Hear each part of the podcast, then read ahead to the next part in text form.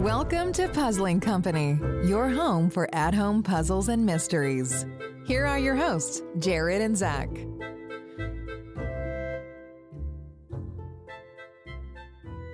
Well, welcome back, everybody. It's good to be back, Zach. It is. It is very nice to be back. We had a little hiatus there due to some illness, ultimately. And I'm not going to lie, I really missed sitting down last week and talking about games. Yes, uh, it, it- you know, sitting at home playing video games and you know working on some secret projects that we have. Oh, You know, it's been fun, uh, but it's nice to be back in the office. I agree. And I think it just comes to show the importance of. I think half of the game playing experience is talking about a game after you've played a game. Yes, agreed. Like I, I would say everybody that listens to this loves to debrief, loves to talk about it. And I think that's something that is just enjoyable about games in general is the talk after. hmm Well, we're happy to be sharing that with you guys. Today we're going to be talking about Hink's Elevator from Bluefish Games. a just a joyfully whimsical adventure, but we're going to jump on into the podcast. We'll see you in a sec. Jared, Jared, Jared, Jared, Jared, Jared. I found this really cool box outside. Can we please, please, please, can we open it? Are you out of your mind? Look what it says on the box. It literally reads root of all evil. There's no way we're opening this box. Oh, come on, Jared. What's the worst that can happen? What's the worst that Have you ever seen a horror movie? Listen, you don't split up your team. The basement is not a good hiding place. You don't give cute little creatures water. And above all, you don't open the mysterious and creepy box with the word evil on it. Please, Jared. No! But if you're listening and you have more guts than me, you should actually head over to crackanutmysteries.com and pick up a copy of Root of All Evil.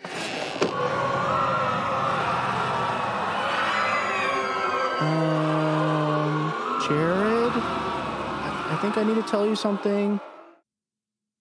All right, welcome back, everybody. As I mentioned before, we are talking about Hink's Elevator by Bluefish Games.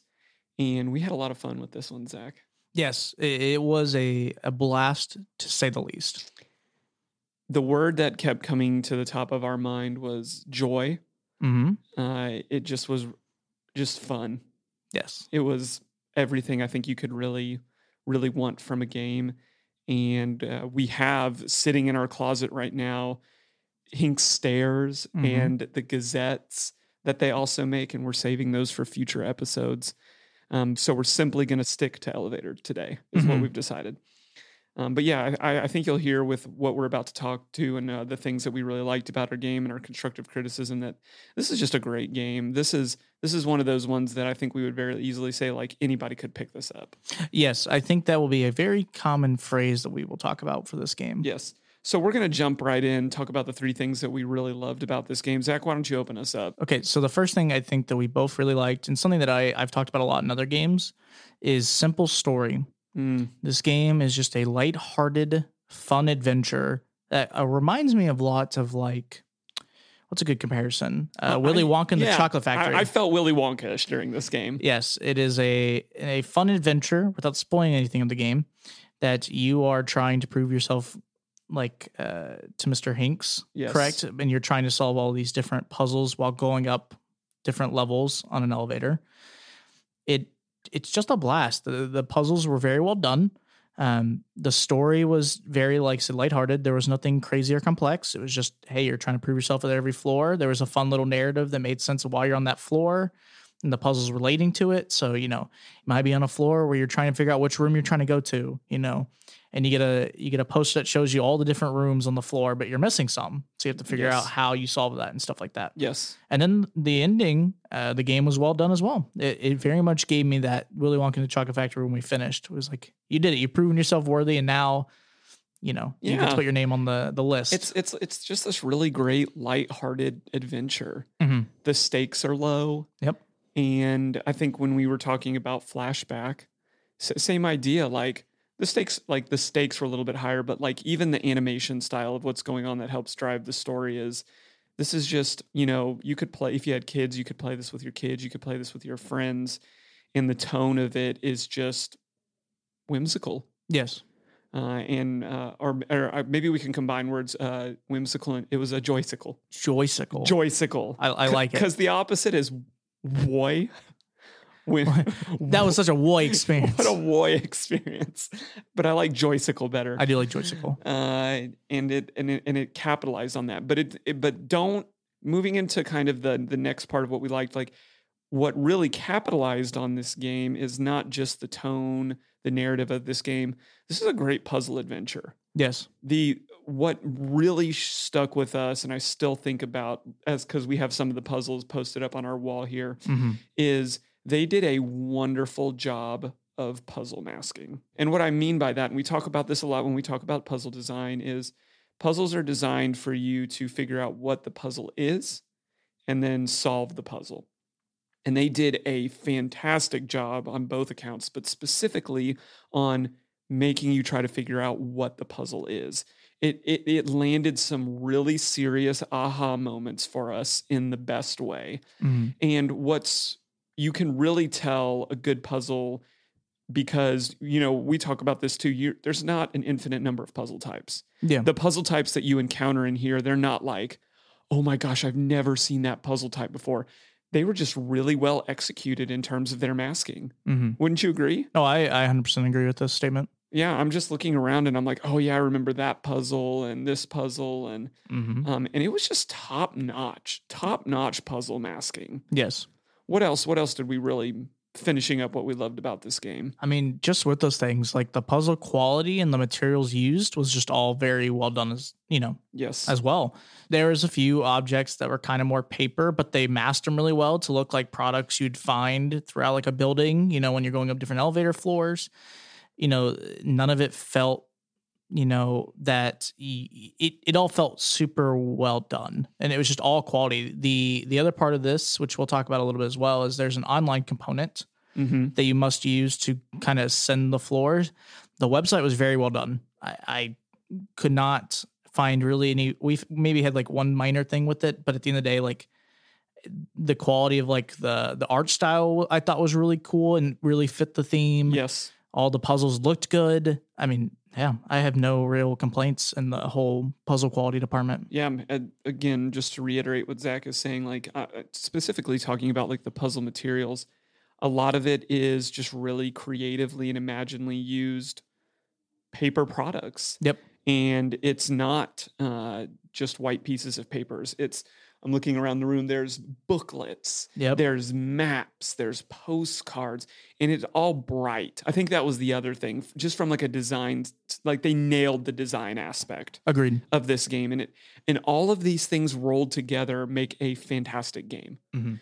Great puzzles, great puzzle masking, a light theme, and you they just hit. Even uh, this isn't even one of the things we have listed. Even their puzzle or even their hint system was really great. It made you tiered well, and I remember looking through it afterwards and thinking like, even this is on point. Yes. like it is it is just a, a really a really great easy game. Uh, not easy game but just easy to it's um what's what's the word i'm looking for? It's uh it's palatable. Yeah. it's it's it's so easy on the senses and it was just it was just fun to go through. Simple little adventure. And it's interesting because if I remember correctly, talking to to the the creators a long time ago, or I'd seen something about them posting about it, is that I think this game was not originally created to be like a that's like a great f- point like a family friendly Great. game, or Yep. like a very like new new player friendly. Uh, that wasn't like the point at the time.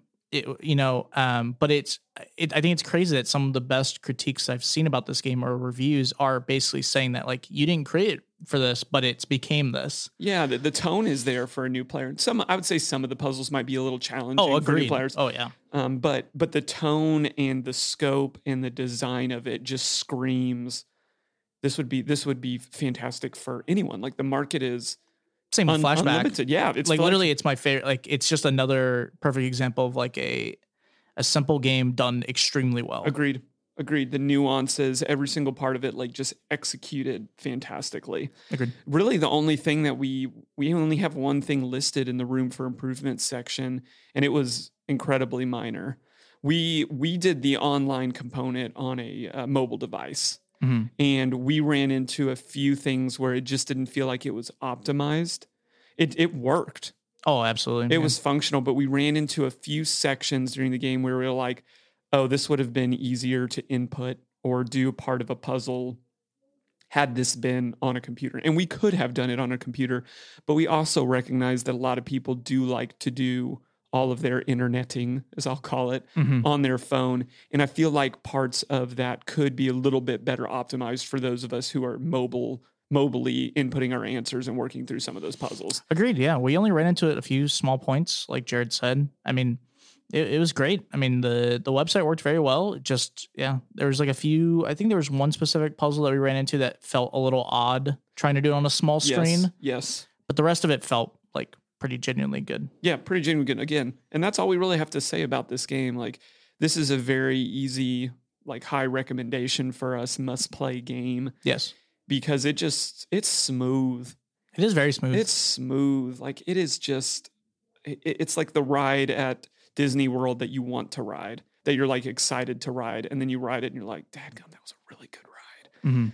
It is just uh I wish there were more games out there that were like this. And I know I'm hoping that Stairs is good. Obviously, we haven't played that yet. Yeah. I feel like we got to see aspects of the Gazette Yes, in in, in this experience, but overall, this is just cool, joysicle. joysicle. Yes, This is just it's just a choice, smooth game that you could easily hand to anyone, and I think you should hand to anyone. Like this is a great gift Mhm. great oh gift yeah, game. great gift game uh, for the person that is the intense puzzler. And that, that's the last part we'll shout out before we move into the thing.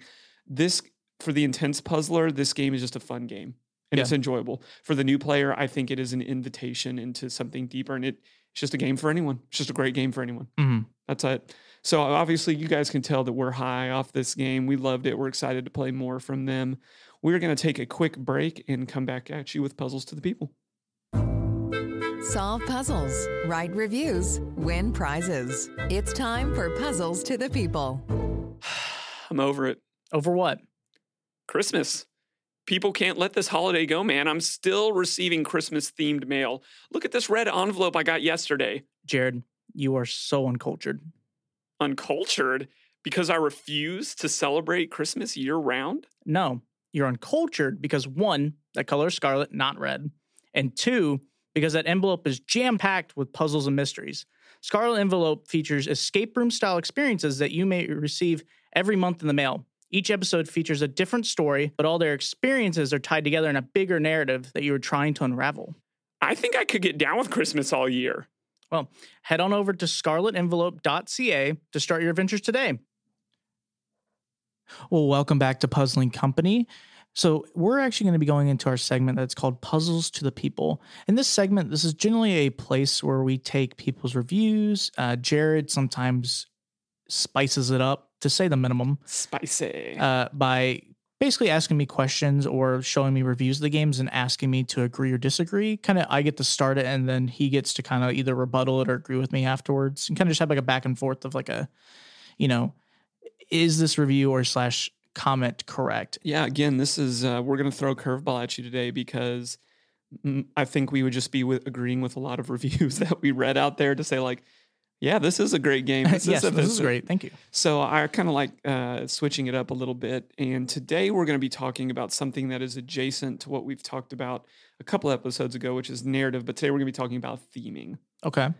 because that is, for me personally, what just strikes me most about this game is this game is just so on point in terms of theme and its ability to broadly reach an audience. Agreed. Um, so we're going to keep it short and sweet today because I don't want to miss any time with Ace and Anna of Bluefish today. Mm-hmm. But my first question is this is directly to you. Okay. I don't want you to answer on behalf of what you think a majority of people are going to do. But when you are choosing a game, and I don't, and I, I want to open this up beyond just what we're, t- when you play a video game, a different types of board game, Any, any kind Yeah. of experience. Yeah.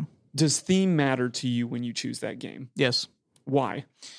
I think it's something that everyone has their own interests. So like this is a perfect example actually. So I, you know, I I think it's been told on here multiple times. I, I play World of Warcraft. I very much enjoy it. So I like a lot of the fantasy type of games. Um, but specifically, I have been kind of in this place where I've only played WoW, and I don't really play much other games other than when like you and me play some video games that Sure. are kind of like uh, co-op, Yes. so, and they're kind of like puzzle games. Those are a lot of fun, like the Wish You Were Here series and all Yes. those. Um, W- But- uh, no, no, no, not wish you were here. That uh, um, we were there. oh, Yeah, yeah, we were there. that's what it is. Yeah, wish, Wish You you Were Here was the En- Enig- Enigma Emporium. Yeah, yeah, yeah really so- close to name. really close to name. I'm Yeah. sorry about that, but uh, yeah. So recently, I've been getting into a game, or I'd, I'd seen a game for a long time that I kind of held off on, which was called Hades. It is a it's a, it's a dungeon light like dungeon crawler uh, roguelike kind of game, uh, and the pure theme of it is that you are the son of Hades, and you are trying to escape hell. And there's a lot more to it, learning why you are, and you learn a lot more narrative feedback. But the game is all Greek mythology Yes. you you interact with other gods you get power ups because it is a dungeon crawler roguelike. Um, there's progression system a lot of things but like the whole point i wanted to play was i had heard good things and it was greek mythology which is one of my favorite. You and you love that I, stuff. I love greek mythology. So when i played it i've i bought it a week ago. I have like 42 hours in the game. Please don't judge me too much uh, but i've been playing it out of my mind and I, I loved every minute of it. But that's like that's just a perfect example right? There are some games i look online and i'm like uh, it's a it's a like like horror types of uh, games or movies and stuff like I'm not a big fan of just personally, but you know there's people who love that. And so that like you know I think one of the biggest things that could go for this or I think you'd agree is like the whole murder mystery like Hunt a Killer the un- unsolved case files. Those are extremely popular. A lot of people really like that stuff. And I just I think for me to wrap it all up I think theme matters a lot in my decision making. That's interesting.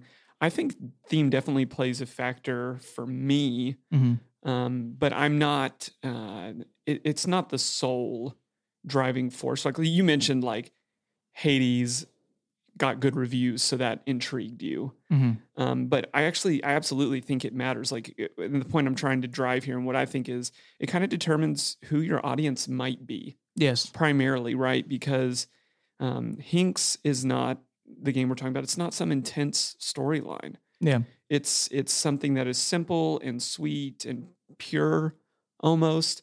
Mhm. And to me, that says uh, wide audience based. Versus some of these other games like Hades, just because of the name Hades, may be a turnoff to some people, Mm-hmm. right? Whereas Hinks, because they've chosen to go this route, could have different appeal. Mm-hmm. So it's it's really interesting in my perspective to see the factors that determine what we play. Yeah. And theme in all of the conversations I have escape rooms. Let's Mhm. talk let's talk about that. Oh, like geez. like absolutely it, it that is the largest factor to me for where I'm at hundreds of games into escape rooms. Unless un, unless I've heard like this is the most Uh, amazing really good things yeah, about it. like right now, if you're like, "Hey, let's go play a a jail game," I'm like, You know how many you know how many prison break Yeah, escape rooms I've I- played? No prison can hold me. Like this is I've broken it every time. yeah. But if you're like, hey, there's this new um, Bermuda Triangle um, crashed plane game, I'm like, okay, you have my attention. Mm-hmm. Like uh, this weekend, uh, I'll give a shout out. I'm going to play. There's a new game at the Escape Game Mhm. called Depths, and it's an underwater laboratory.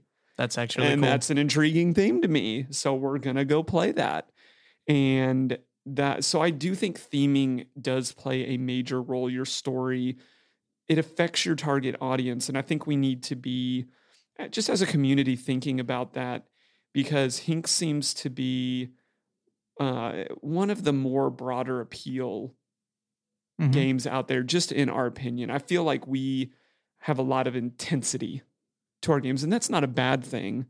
But I think as we try to reach larger and larger markets, and maybe we can phase this into a second question is um, do you think we have more broad based themes or more niche themes in the world that we cover? It's interesting. I I think it's hard. I in specifically I think in the at home puzzle space, I think a lot of games have a hmm. I feel like some of them do have niches. I think they do go into categories of like fantasy, you know, some go into like the murder mystery. Yep. Like you can see there are clear indications that a company does this and a company does this. Like it doesn't feel like there's like like, you know, like Hinks uh there's just some games where you can tell like they're more broad, like flashback. Yes. right? Was another one where Yes. that was a game that was just well done in terms of like it's just simple and it's kind of for everyone. It's something that everyone can relate to. Yes. But when you play like, you know, a, a certain type of game and it's a it's a murder mystery, you know, that's not for everyone. Some people just don't like that, and it feels like it's kind of. But I mean, you could technically relate it to anyone. Like, Sure. And but and, and a lot of people clearly Like- love that oh, stuff. oh, yeah. I just um yeah, I think it's it's interesting. I just if you ask me my opinion, I think it is there are more niche than there are more widespread types. I think that's I think that's true. Like I and it's almost like um I understand that mystery lends itself traditionally more towards I don't know if darker themes is the right term, but more maybe more adult content.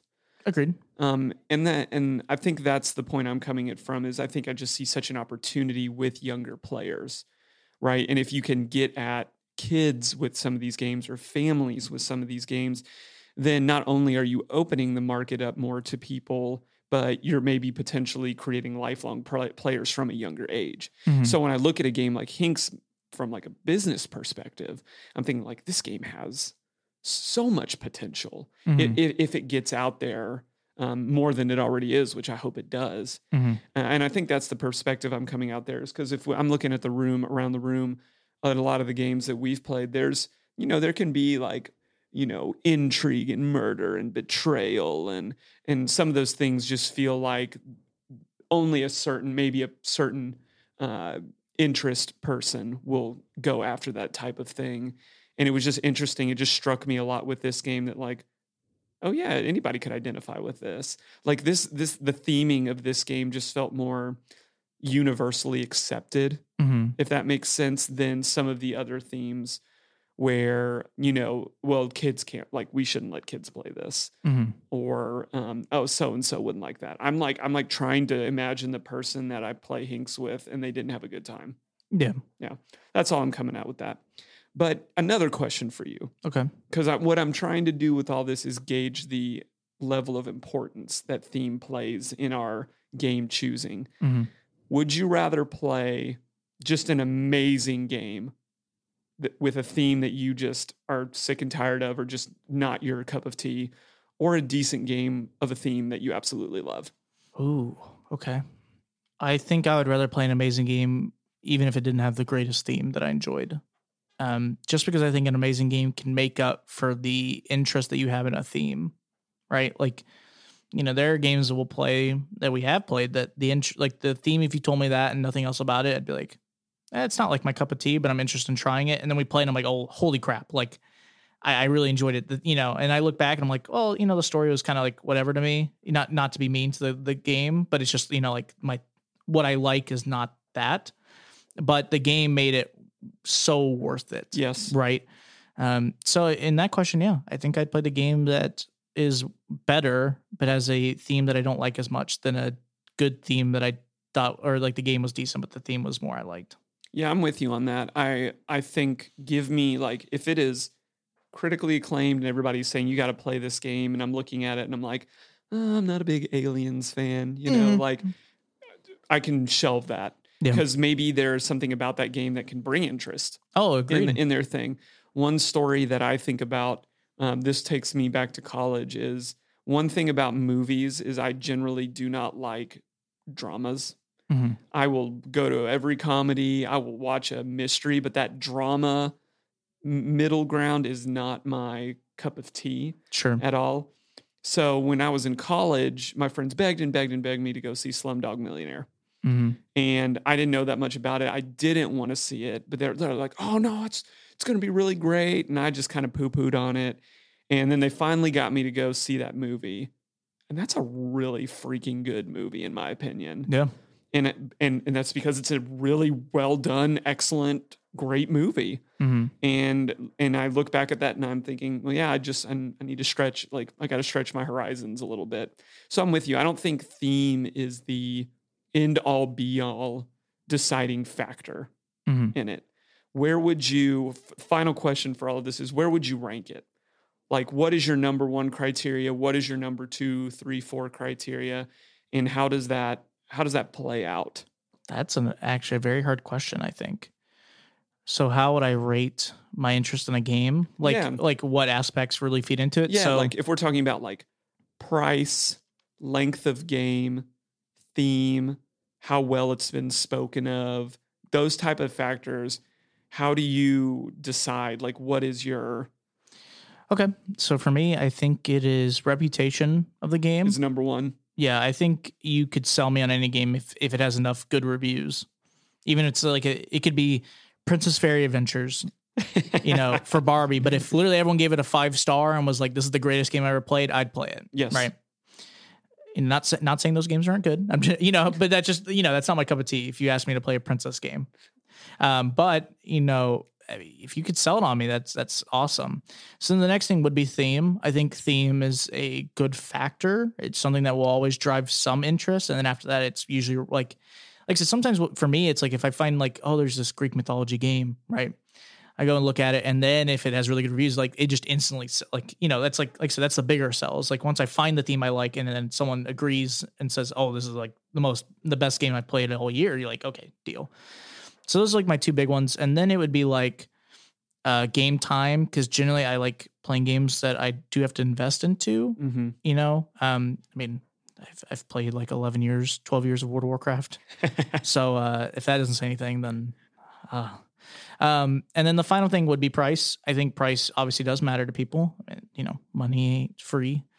Um, so, but uh, generally, like a good game, I would save money to play. Like if you're Yeah. like, hey, this game is going to be one of the best games ever, but it's going to cost you like 200 bucks. I'm like, mm, I can, I can save a little bit of money for it. We can make that work. Yeah. I'm I'm our number one's a line. Like I I want to know that I'm about to play something that's worth my time. Agreed. So that's where the critical acclaim comes in. And then honestly, the second one for me is price. Okay. I'm cheap. Like I'm Oh, just, that's true. Yes. like I'm just gonna throw it out there, like because I it price to me is making a value statement on your game in terms of what it's worth financially and the like maybe what I'm gonna get once I open that box. that is very true. So Yeah. I'm I'm always thinking through price and honestly theme theme is the third and then time is a fourth. okay. Um and and, and it's funny because I, I think I'm my personality is like I'll, gi- I'll give anything a try. Mhm. Like I may um you know I may love uh it's, it's like Scooby Doo like I'm a play like we're gonna get to play the Scooby Doo game coming up here not far from now yeah. and that's like exciting because Scooby Doo's the bomb. But it's not; those first two are more of a factor to me than anything else. in theming, while I do think it is important it- and it can determine who is and who isn't in your market, for me personally, those other two factors are a little more. Is it are people talking about this? Is this going to be both worth my time and the number two worth my money? Because those are those are important factors with where I'm at in life right now. I Mhm. feel like I don't have a whole lot of either. No, I- Yeah. It's funny. The more you talk about it, the more I agree with you more than my own statement. Just because the more I think about it, uh, my biggest sell anytime is that when I see a video game or like uh, a movie or something that I'm like, I'm like, okay. Especially video games, I feel it's the most on. There'll be a game that I find interesting, but I see it's sixty dollars, and I'm like, uh, do I really want to pay sixty dollars for like a six hour like experience that I might not actually like really care to play? Yeah, uh, price definitely plays a huge factor It into a lot of people. Like I said, it, it you know everyone earns their money. It's not like you know I don't. Unfortunately, I know puzzling company seems like we make four quadrillion dollars a year. We do make quite the quadrillions. Yes, uh, but currently. I, I went to Sonic today and I only got a small burger because I felt like that was the smart thing to do with my money. So, if that tells you how I truly feel, that's how I feel. I feel like there's a lot of listeners out there, even though you know we are wild, all probably wildly in debt with all of the games that we buy. Yeah.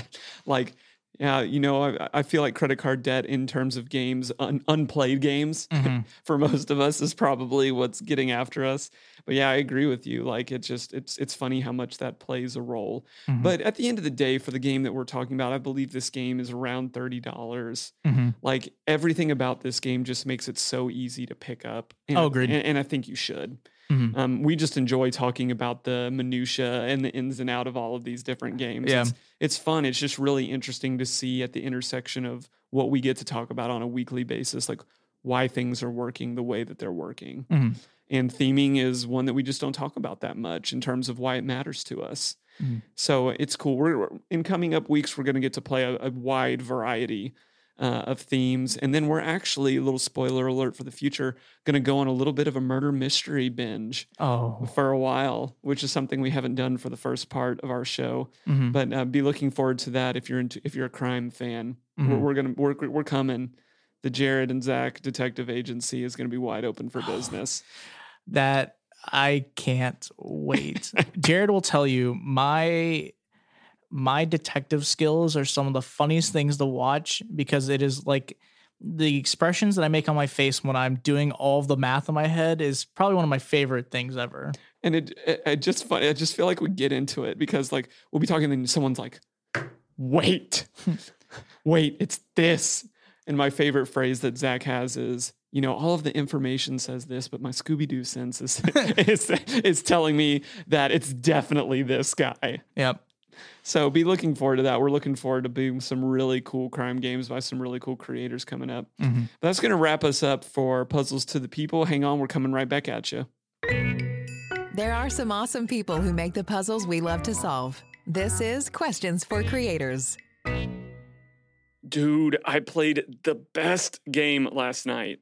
Um Jared, I thought we played all our games together. Well, well, traditionally we do, but this game was designed to be played by yourself. It's called Box One, and it's a new game from Neil Patrick Harris and Theory 11.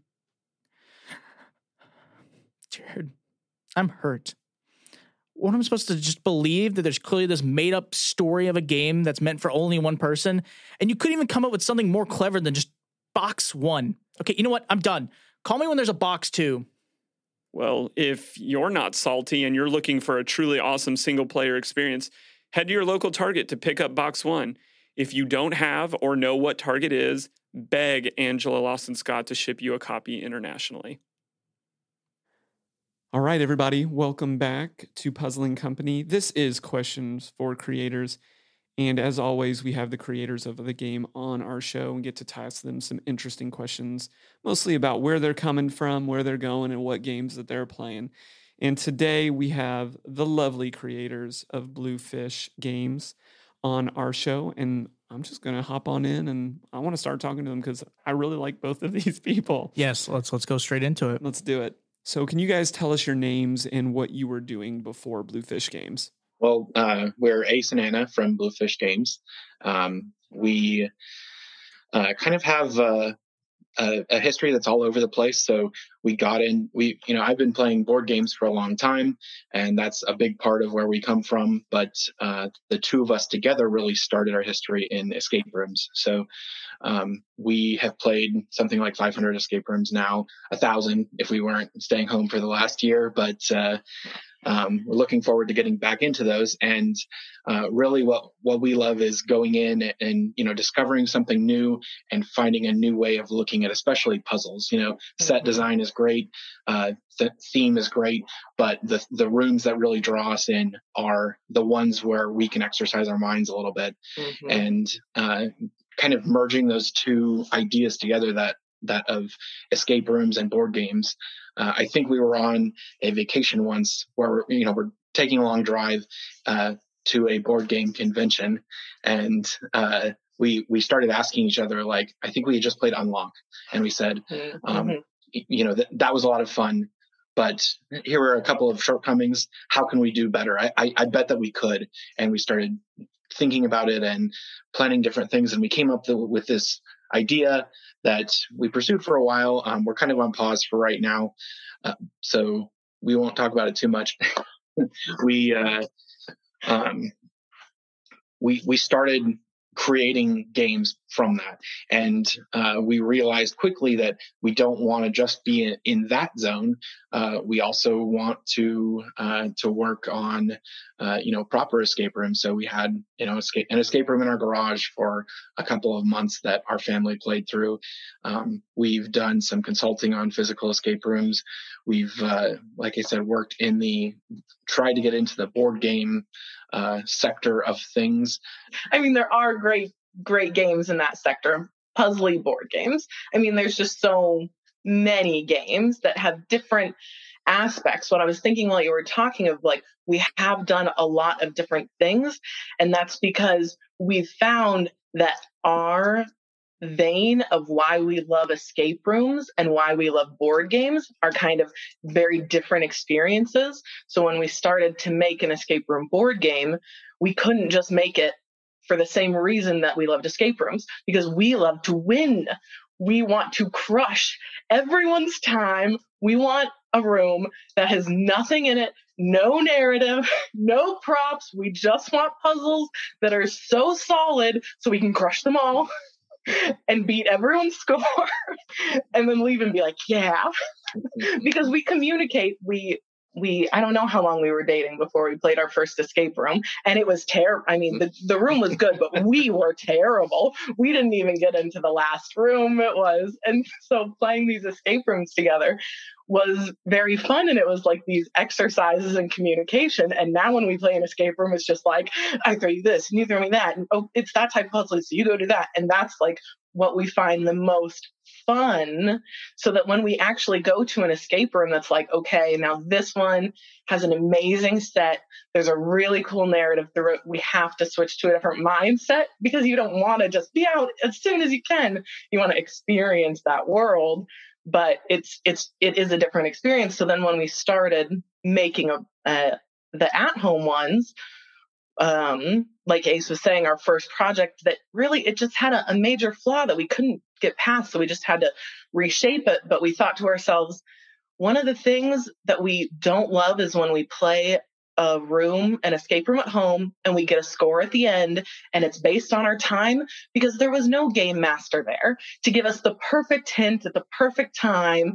Like I took three hints that didn't count because we didn't need it, and so now our score is affected. So it's just not that same feeling of like, oh, we crushed that. Unless you're doing like a timed puzzle hunt, like real time, that is competing against other teams right then who the, have the exact same information. And so since we weren't doing that type of thing, we knew if it's an at-home experience, there's really no reason for our games that we should time them because we, you know, we're at home. We don't have a time limit. Nobody needs to kick us out of this room. Like what what is going to bring fun to this experience when it isn't the time limit, when it's not crushing that, bringing the fun. Mm-hmm. And so, but not everybody wants that in a game. And so there are different types and mass market just has a completely different like area eh, that it needs to meet like we have seen that a lot and like what our experienced puzzlers want and what something that someone who's never puzzled before will even think about picking up is just so different and so where mass market just might not meet what we've been looking for i don't like to get back to it. why I was like, mm-hmm. what were your goals when you started the company? Yeah, I think that is um, a funny question because when we started out, well, we wanted, when I met Ace, he was working on a board game and it wasn't a puzzly board game. It was a, a board game about game night. It was like this meta like you're like choosing the games that you're going to play and you need votes for you know the meeples count for how many votes that your game has because you want your game to get played on game night. And so just a few weeks into dating he was like so i have this game and it doesn't have art and i know that you can do some graphic design stuff. Do you want to maybe you know make make uh make some pictures for this, these cards. And i'm like well i don't draw anything but i can i can work some stuff together. And so we started taking that game to conventions. And so really the dream started back then. I mean back when you and your friends were you know dreaming about like what if we made a board game? And then you mm-hmm. kind of took that. I mean you went like on your own from california to florida to a game convention right? Just mm-hmm. on your own to you know, take these cards that had no art and laminate them at midnight before the day before. And so when I met you, you were kind of already in that genre. And I mean, I've just loved games for forever. Me and my friends used to play, you know, Nancy Drew PC games. Oh my gosh. Yeah. And so we've both been gamey and puzzly forever. And then when we started working on that board game together, and then we started playing escape rooms together, like the dream has always been like, oh man, wouldn't that be cool to do a Kickstarter to make a game? And then we started playing escape rooms. Wouldn't it be cool to make an escape room game? Yes, that would be the best. Um, and it, it's always just been this like pipe dream that we wanted to create into a reality. But then um, I left my nine to five to pursue things in this puzzly arena and actually started more so going to the corporate side of things uh, because I was like, well, there's no way that we can just do all of this fun like our pipe dream. We can't make that come true like now. That's going to have to be like later. We can't just focus on the fun stuff. I'll have to do this corporate stuff first and then one day when we were on a, a road trip, this seems to happen. Ace was like, So I have this idea about a game, and I think we should kickstart it um, in three months. And I was like, Are you crazy? We have been looking in, into Kickstarters. I've been researching, I've been reading books, I've got timelines drawn up. This stuff takes you know, I, I want to plan ours and then launch in a year, and then the fulfillment will be a year after that. and was like, no, I, I've got this idea, and I, I think we should just go for it. And I think we should keep it small so that we can fulfill in just a few months and just see what happens, test the water, see, you know, what Kickstarter is like before we get into, you know, the the bigger project that we want to do. And I was like, you are crazy, but I'll do it. and so that was the elevator and mm-hmm. it was insane the amount that was i mean everybody goes through that when they do a kickstarter but we really wanted to keep to our schedule because of um, we said mm-hmm. december. And so so many people bought it for christmas presents and we mm-hmm. knew that we had to keep to that schedule. We couldn't push it back. And so it was craziness but then we uh, we sent it out. And even then, I was still doing the corporate stuff because I was like, well, that was fun, but we got to just stick to the corporate. But the more and more that people have received the game and and like you said they they have fun there's some joy in it we're like hey wait a minute this you know super quick project that we did you know maybe there's more here. Maybe we can expand on this world. Maybe we can you know get an actually good looking box to put it in and you know make a thousand copies and really get it out there and then make the stairs and do a spin-off with the gazette and and so much that we're like have these other projects in our minds that we want to work on because now we're like wow this we can actually sell this stuff. People will buy this. This is we can do this um, but we have a lot of Hinks work to do that all these other projects now that we're like, oh, I want to work on that. I want to work on that. Uh, I mean, we love the world of Hinks. And so we want to keep going with that for a while. Uh, but there's, I mean, there's just a lot that we want to do. So much so that we don't think about corporate at all anymore. and we're just focused on the fun stuff, which is crazy. Mm-hmm. Yeah, I would say that, uh, like, why did we get into this? Uh, I think, or at least why we do we develop puzzles the way that we do right now is because we want to um, create games that we would like to play, mm-hmm. and um, that that's really a, a, major tenet of everything we do during development is do it. Do I think that this particular part of this puzzle is fun? And so many times we've been working on the Gazette or um, one of our weekly puzzles or something like that, and we'll get you know what feels like 90% of the way through a puzzle and we'll look at each other and be like this isn't fun right like i don't want to play this anymore you know p- partly that's from playtesting so many times that, you know you see the same right. thing over and over but also that realization of like why why am i doing this again this you know this particular mechanism is not fun so mm-hmm. it, it's not something i would want to do so mm-hmm. it just it has to go mm-hmm. and um, that that's really I think where we what we're most excited about is get something out there that we want to play because we love games and uh, we we always want to play another good game uh, and to see what's out there. Mm-hmm. Talk to us a little bit about creating this character of Hinks and the world along with him. What was that like for you guys? Um, yeah, he came from a very basic idea, and there's a, a little Easter egg about his name that gets revealed kind of at the end of the elevator. Um, it, it's yeah. very a simple one, but uh, uh, it just kind of grew from there. We, you know, when we make puzzles, we we it, it feels like there you can go the straightforward route and say like uh, you know I, I want someone to to use a shift cipher to and, and that's the work they're going to do and i'm going to clue them this way but really every time we develop a, a puzzle we want to ask okay that that's probably been done. How can i turn a, a common mechanism of, of hiding information how can i turn that on its head? And i think the elevator does a good job of that putting things uh, that you are familiar with the system of encoding and decoding something putting that in a different light.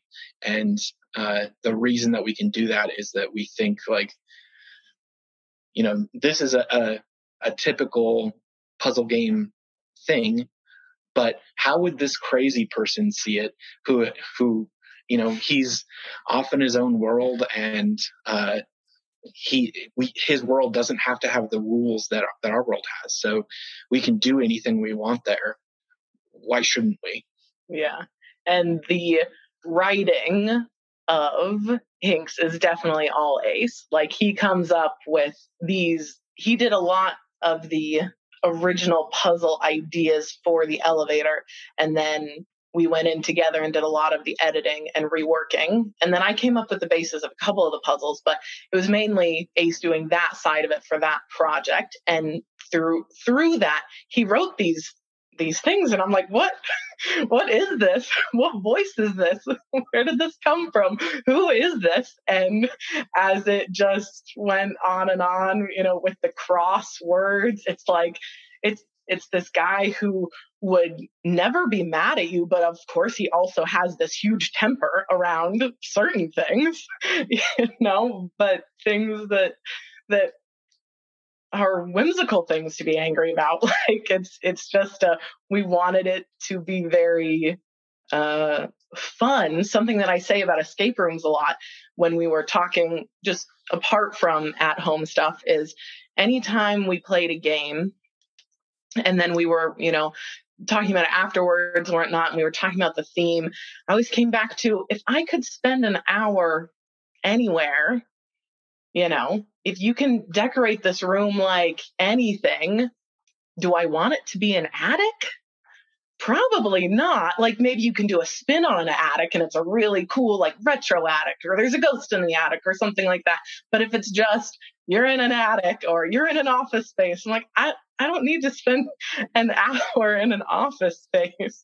Um, but that kind of, it's funny because that has kind of been the, the basis of some of the, the games that we've worked on for at home stuff of like, how can you take the mundane, the everyday, and elevator and turn that around so that it's a really fun place to be.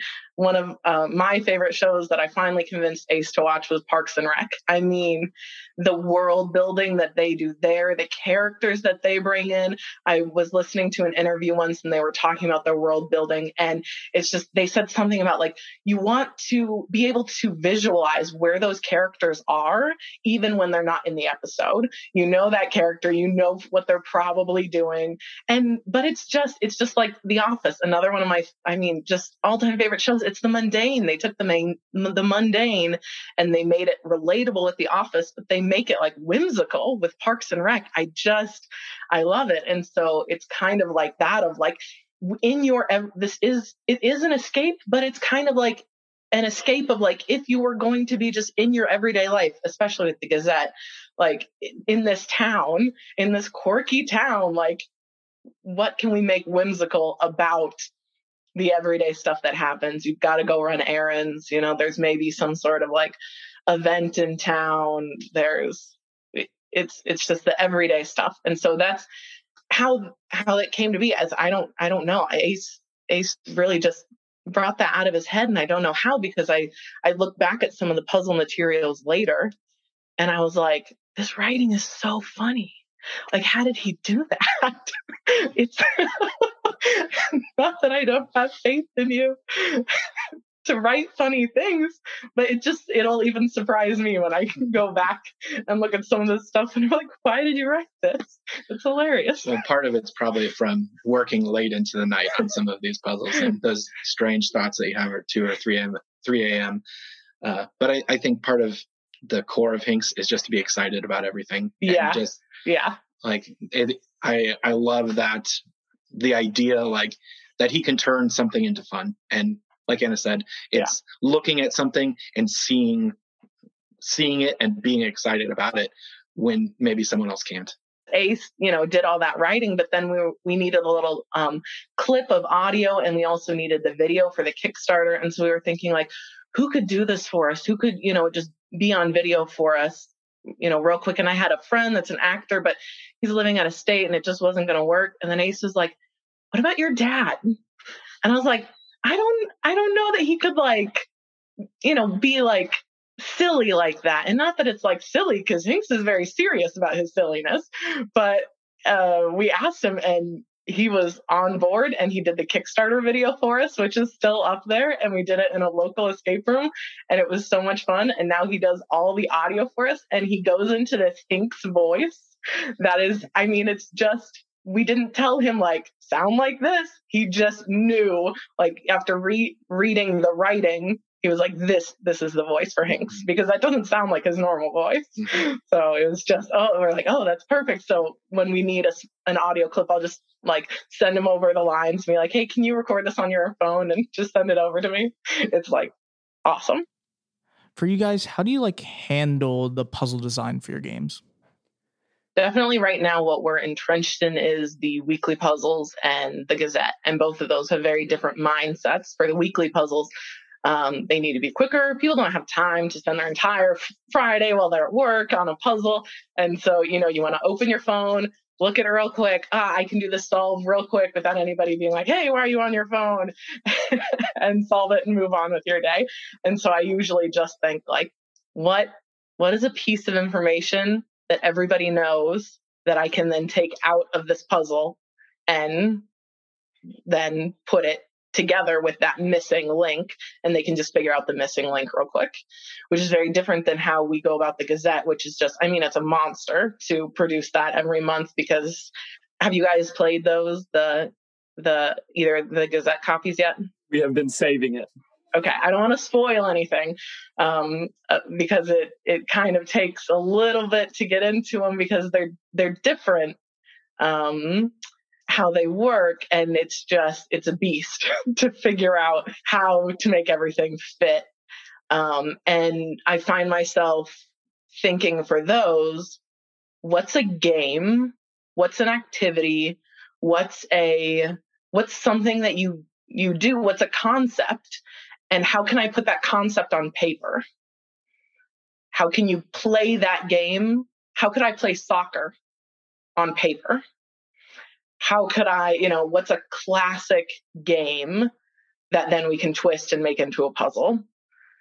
Um, because those need to kind of be a journey through the puzzles. And so to keep coming up with ideas that are unique. We we really both the theming of every sec- section and the puzzle of every section. We want to keep unique through the Gazette because it's a subscription. You know, we keep playing- the same thing every month, and so we really come up with those sections individually. Um, and then tie them together because we want each one to be like, oh, that was an interesting concept. I haven't thought about that thing in that way before. Yeah, I think that uh, our our puzzles um, we we want to be relatable, so we we want to use, like Anna said, that concept of something that you're familiar with, but also in a new light. We want to make you feel smart about Mhm. connecting the, that thing that you know with maybe another thing e- either you know or you don't know but um, you should feel smart about what you've done and, and then you should look back on it and you should say like yeah that was good it, like it uh, we, we've come across so many puzzles and so many games um, that are like we, we kind of look at each other and like i bet they thought that was really clever and like clever is like not not a tricky. yeah, clever. Yeah, maybe tricky is a better word for it. Our, our the goal of our game and our, our puzzle development is not to trick you. Like we we we want to be like behind you, like yeah, you're right there. Um, Just Yeah. just look at it just a little. Look at it again. That's what's in our brains while we're play testing. Ah. And, and if someone gets like the worst thing that can happen during a play test or during us watching someone is to see them get frustrated. You know, we no matter how hard we design the puzzle to be, that that just means that we failed. That's that's never a failure on behalf of the puzzler. Um, it's something that whether we didn't have enough signposts to it or, uh, you know, something is wrong or it's ambiguous or anything. Um, there's lots of reasons why a puzzle can be bad. And we don't ever want to feel like, uh, like we're trying to be, we're, we're going against you. Like we don't want to be that clever, tricky guy on the other side. We, we want to be the ones who are working with you and like just showing you something cool. Yeah. And there's a level of frustration that sometimes has to happen, but we want to keep that in a manageable because when you're working on a puzzle, there's of course the, oh, I can't get this, but we want you to feel like, but I know there's something there. Mm-hmm. I have the pieces. We really strive to make our puzzles as not Googleable as possible. We want you to have the pieces. We want you to, to feel smart once you put them together. And if you need a hint, our like ideal, what we are aiming for is for you to take that hint and then be like, oh, yes, that's why. So then when we're playtesting and somebody takes a hint and they say, oh, I would have never thought of that you know that's the the frustration that we want to avoid we want to aim for the slight frustration that leads to oh i should have seen that now we've talked a lot about the light fun airy world of Hinks but now i want to take us into the bloodthirsty cutthroat world that is the weekly puzzle that you guys put out. Tell us tell us all about that. Give us some tips pointers maybe and what you guys have going on with that.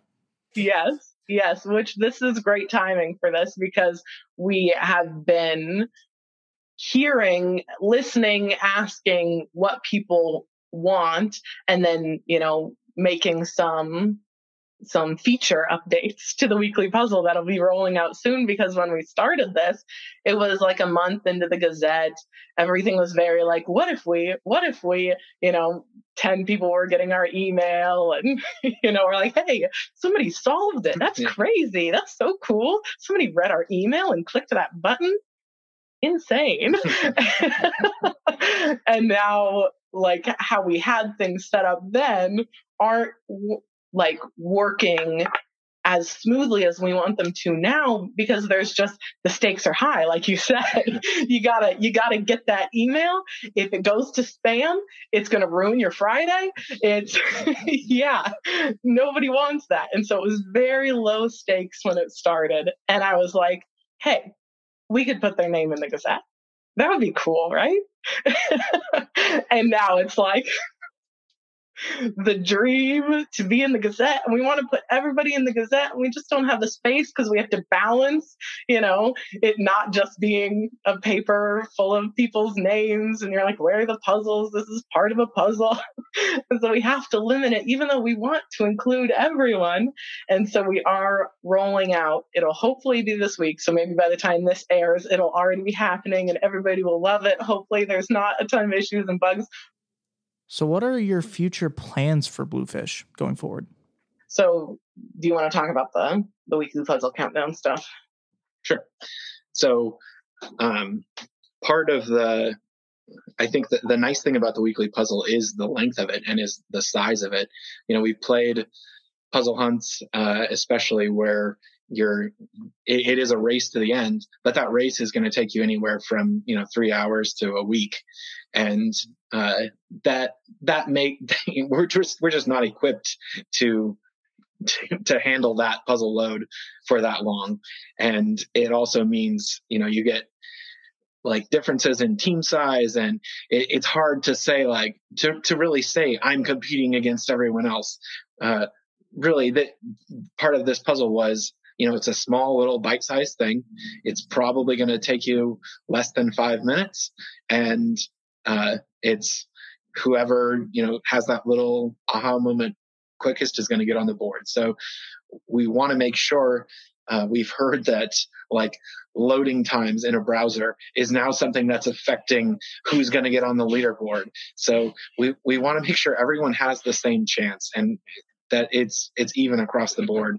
So as much as we can. Right. There are always going to be problems that we cannot fix. Right. And we're really I we struggle I struggle with that because I want to fix everything. I want Mhm. there to be no problems, but it's just not possible because what one person wants somebody else doesn't want Right. and vice versa. Mhm. There's only so much we can do with technology and there's only so much we can do just us too.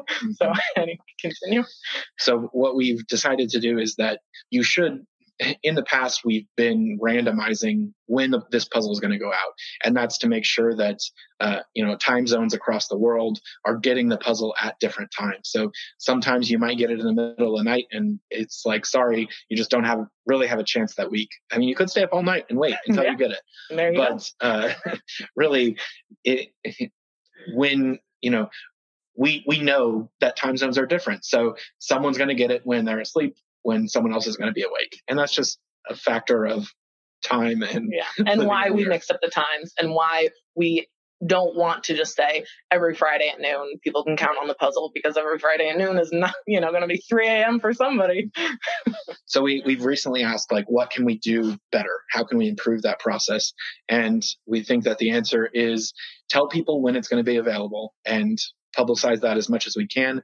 So we've actually gone to the point of uh, this coming week hopefully you're going to see a counter. Uh, we're going to send an email before the puzzle is ready and we're going to say you could go and look at the page that's going to take you to the puzzle right now.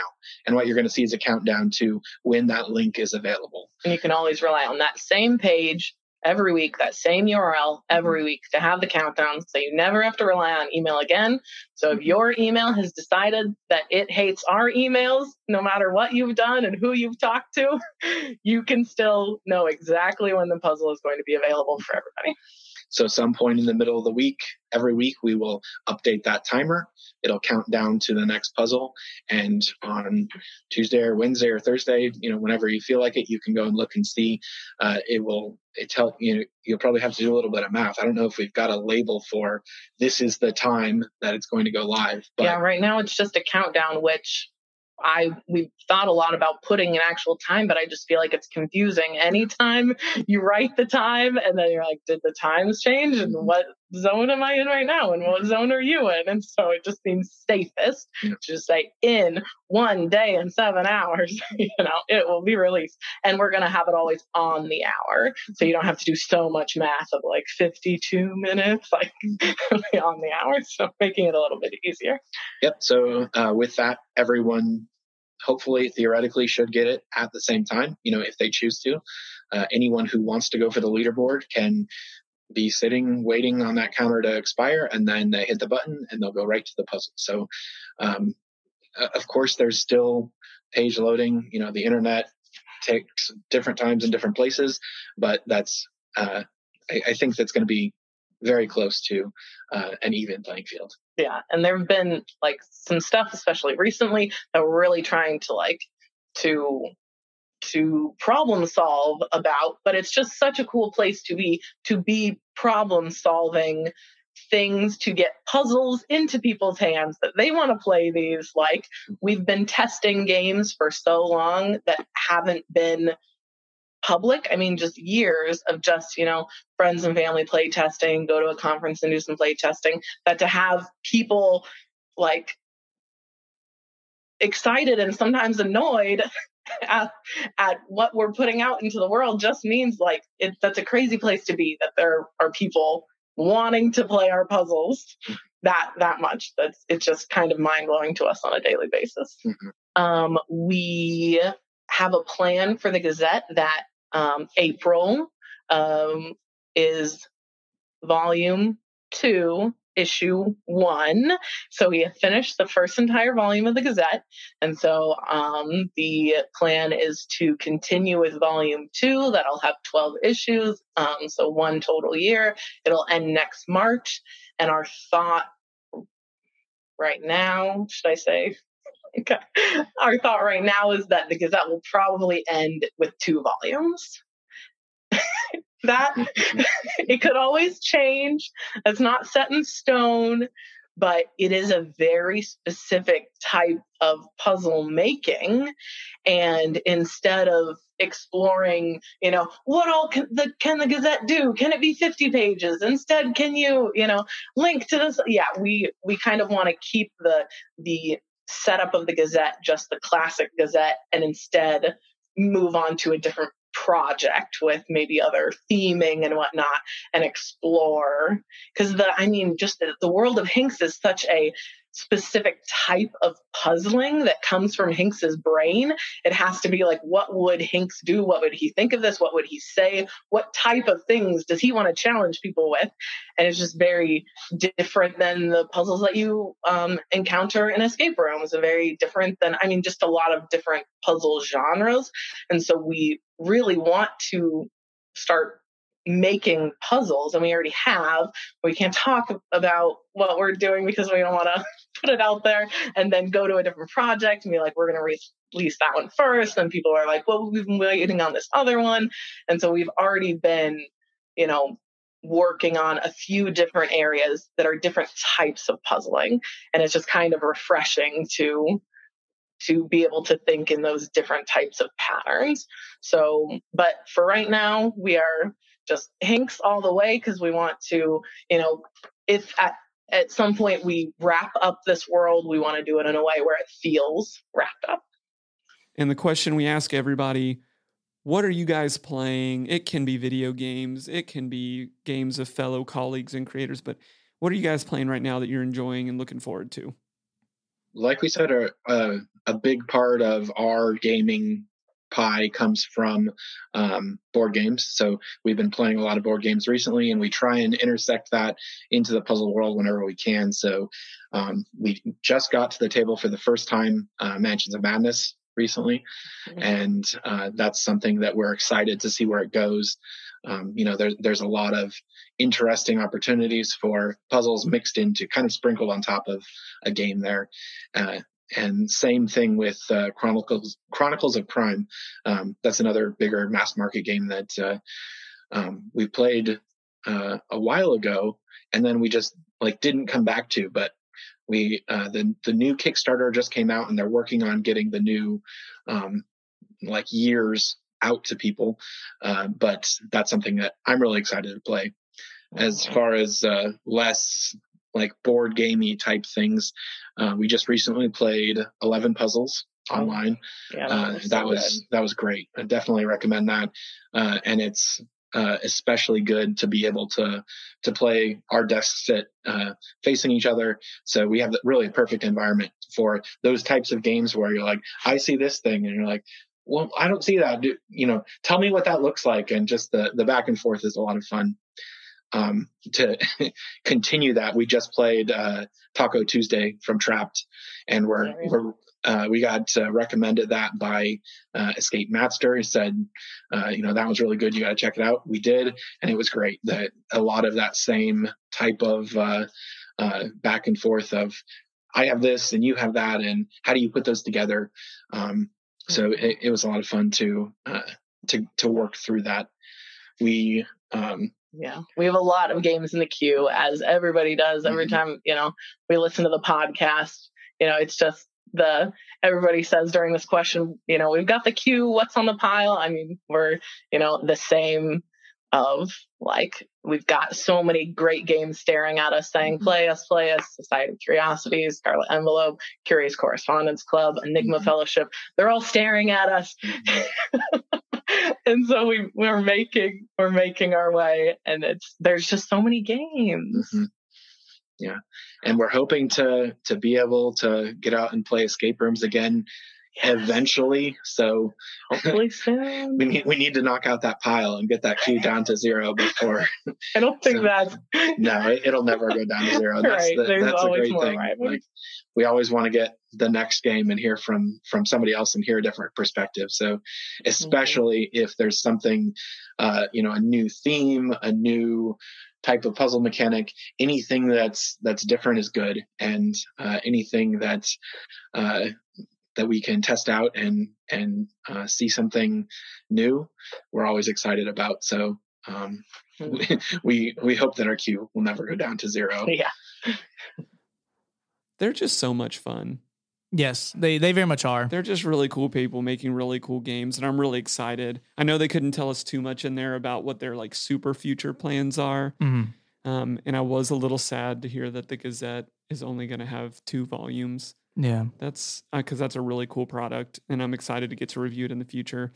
But um, if you're interested in checking out and finding more awesome games, just go over to teambluefish.com. That's teambluefish.com.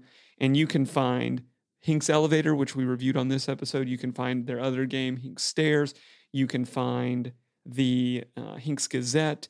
And you can also sign up to do their weekly puzzle. And good luck Yeah. good luck getting Very much that, good like, luck to good that. luck to you all getting on that leaderboard zach and i stay out of the politics of of that I'm I'm scared I'm going to lose every friend I've made by doing that puzzle.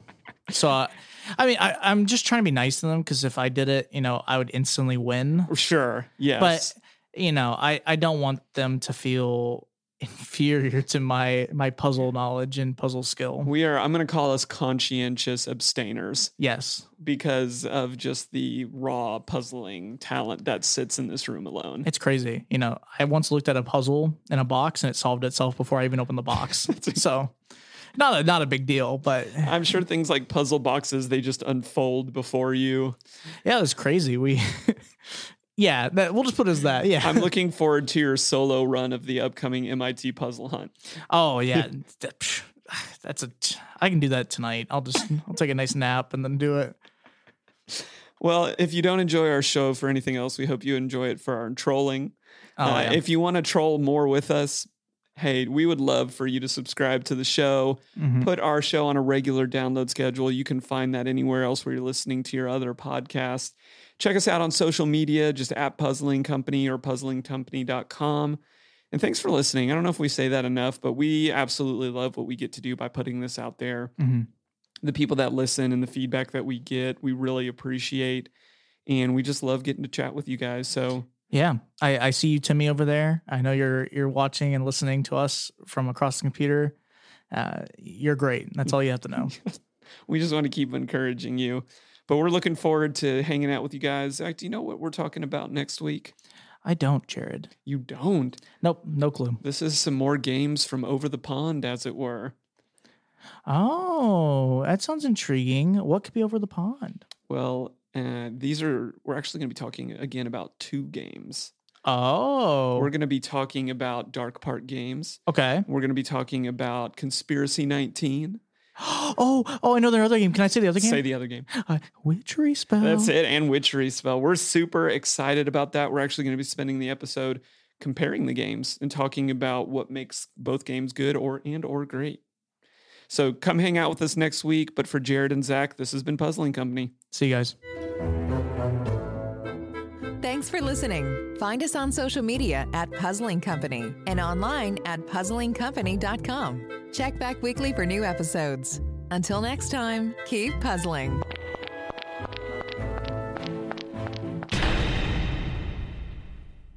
This has been Rogue Media Network Podcast.